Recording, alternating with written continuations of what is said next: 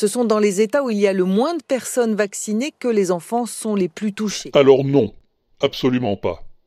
Ce ne sont pas dans les États. Alors, ce sont n'importe quoi. Oui, je sais, tu te dis, les États c'est du pluriel, alors je dois dire ce sont au pluriel. Eh ben non, pas du tout. Si tu disais ce sont les États, je te dirais oui. Mais là, il y a la proposition dans, juste avant le nom. Alors tu comprends bien que ça ne colle pas. Ce, n'est pas, ce ne sont pas eux qui euh, pilotent les négociations. Oui, là, ça fait bizarre aussi, d'accord, mais c'est correct. Et ça fait bizarre parce que la forme est négative. À l'affirmative, on dirait ce sont eux, et ça poserait pas de problème. Ce ne sont pas eux, c'est un peu alambiqué, peut-être, mais c'est correct.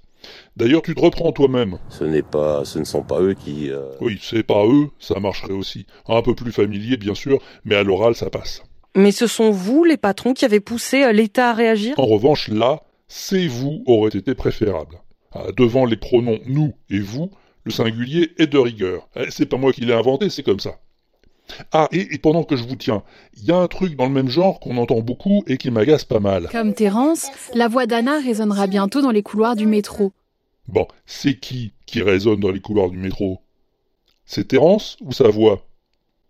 Eh bien alors, tu dis, comme celle de Terence, la voix d'Anna résonnera. C'est à peine plus long et c'est beaucoup mieux et tout le monde sera content. Et j'aurai pas de donner ma langue, ça me fera des vacances.